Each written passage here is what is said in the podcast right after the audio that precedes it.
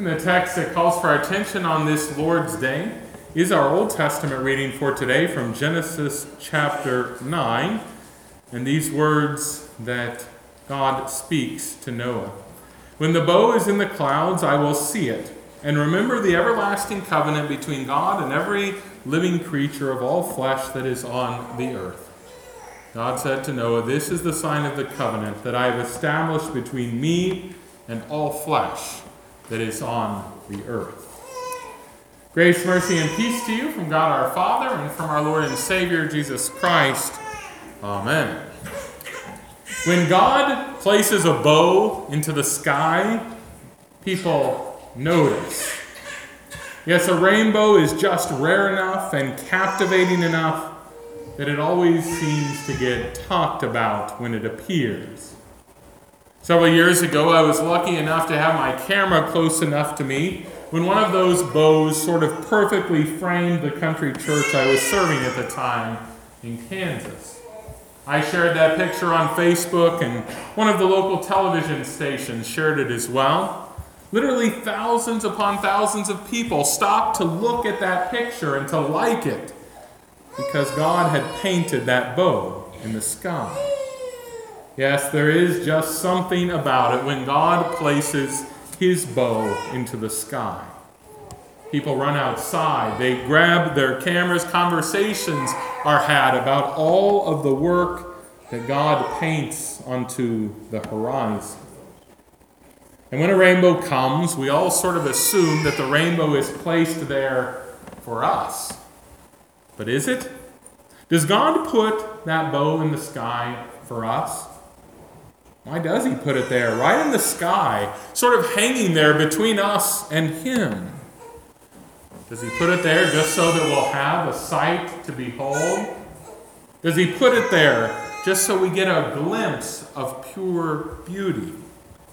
Or does he put it there simply to remind us of his promise that he will never again flood the earth the way he did in the days of Noah?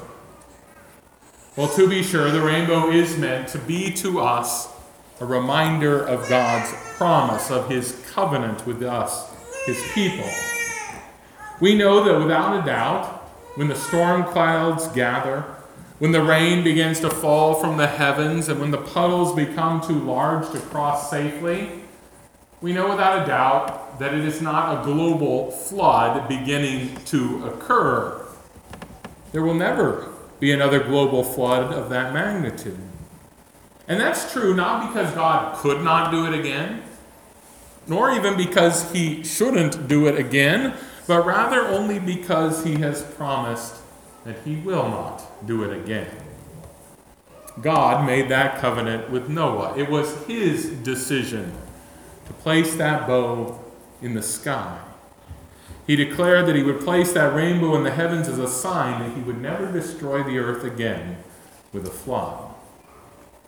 And so, while certainly that rainbow serves to remind us of God's promise, if we look closely at our text, we'll find that God says He actually places that bow into the sky, not first and foremost for us to see, but for Him to see. He says that when He looks down, upon the people and sees the evil of man. It is then that as he looks down, he sees the rainbow placed into the sky and he remembers his promise. You see, the rainbow is meant for God. The rainbow is, in a sense, a restraining order on God that he has placed on himself. Well, we can't restrain God's wrath, but He has chosen to. And that rainbow, when He sees it, reminds Him that He has done just that. After all, you and I have no right or place or authority to tell God what He can or cannot do, to tell Him what He should do when sin is so great in the world.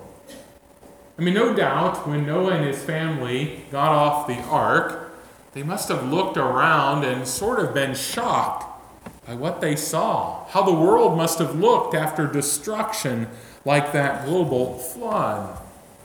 And yet, even with that sight, they had no right to say to God, You know, God, next time when the world rebels against you time and time again, maybe you should go a little bit easier on the world. No, they had no right or authority to tell God how to deal with sin. But it was God Himself who observed what had happened and declared Himself that never again would He destroy the world with a flood. We tend to look at a rainbow and play certain games. We try to figure out maybe where it begins or where it ends. We try to count the colors that are displayed or check and see if maybe there's a double rainbow lurking out there to be seen. And perhaps as Christian people, we let that rainbow remind us of what led God to create such a sign in the first place. But you see, when God looks at the rainbow, he isn't playing games. No, instead, he looks at the rainbow and decides again to have mercy. When his anger is kindled due to man's sin, when his nostrils begin to flare due to the rebellion against him, when he's about to stretch out his arm and wash away all sin and all sinners, yourself included, myself included, he sees the rainbow and he remembers his promise. No, the rainbow is not some holder of dreams, and it's not a map that will lead you to a pot of gold. Instead, it's sort of a force field of sorts, shielding you from the full wrath of God. The early church fathers understood this truth. They took this imagery so seriously that they often observed that the first color they saw in a rainbow was blue. And they saw that as a reminder then of that day when God had used water to destroy the earth due to sin. But then they also observed that the last color they saw in the rainbow was red. And they saw that as a reminder of the fire that will destroy the earth on the last day. They understood that that bow in the sky was all about God not doing what justice demand of sinners. They understood that that bow in the sky was a symbol of God's long suffering mercy and grace to those who had sinned. And you and I should know this as well. We should not somehow be fooled into thinking that we are just so much more obedient to the Lord that we should never deserve to be punished. We can't think that we and the world around us are so much better than the people of Noah's day that somehow we're not worthy of such destruction as was visited upon them. No, we're certainly just as deserving of something like the flood. But it's because God promises His mercy, because He promises not to destroy, because He promises not to place His wrath upon us, that we can have hope instead of living in constant terror of God's wrath. But this rainbow in the sky was not the last symbol that God would place into the sky in order to remind us of his mercy and grace. No, instead, there is a symbol far more important than the rainbow. A symbol also placed, though, into the sky, placed there right between God and man, as a symbol of his grace and mercy. And that symbol that I speak of is the cross of Christ. Just like that rainbow, the cross is meant for God to see. The cross of Christ is where God poured out all of his anger and wrath over sin. He didn't pour it out upon you, but he poured it out upon the shoulders of his son Jesus, who died for every time that you have rebelled against God, every time that you deserved to be wiped away and destroyed for your rebellion. He did it in order to save you from a destruction like the flood or a destruction by fire or any other earthly plague. You see, when God looks down from heaven towards you, he could simply see your sin and decide in his justice that he must destroy that sin along with you. But he doesn't. He looks down at you, and blessedly he sees between him and you the cross. He sees Jesus' perfect holiness his selfish sacrifice, selfless sacrifice.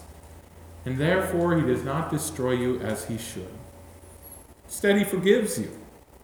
He seals you up inside the ark of his holy Christian church, where he delivers to you week after week grace you need for your sins and new life that you need to live out both now in this world and in the world to come. That's why today we place the sign of the cross both upon Morgan's forehead and heart. It's why that same sign was placed upon you on the day of your baptism. It's why every time we gather for church, the pastor makes the sign of the cross upon you. That's why the Catechism says every day you should start by making the sign of the cross. Why? Because that sign of the cross is your salvation. And having that sign of the cross upon you means that when God looks at you, he sees the cross and knows that all the wrath and mur- or anger that needs to be poured out against sin has already been poured out on the cross. And that means that all he has left to do with you is give you grace and mercy and forgiveness and life. God is kind in this way, that he offers to us such a salvation.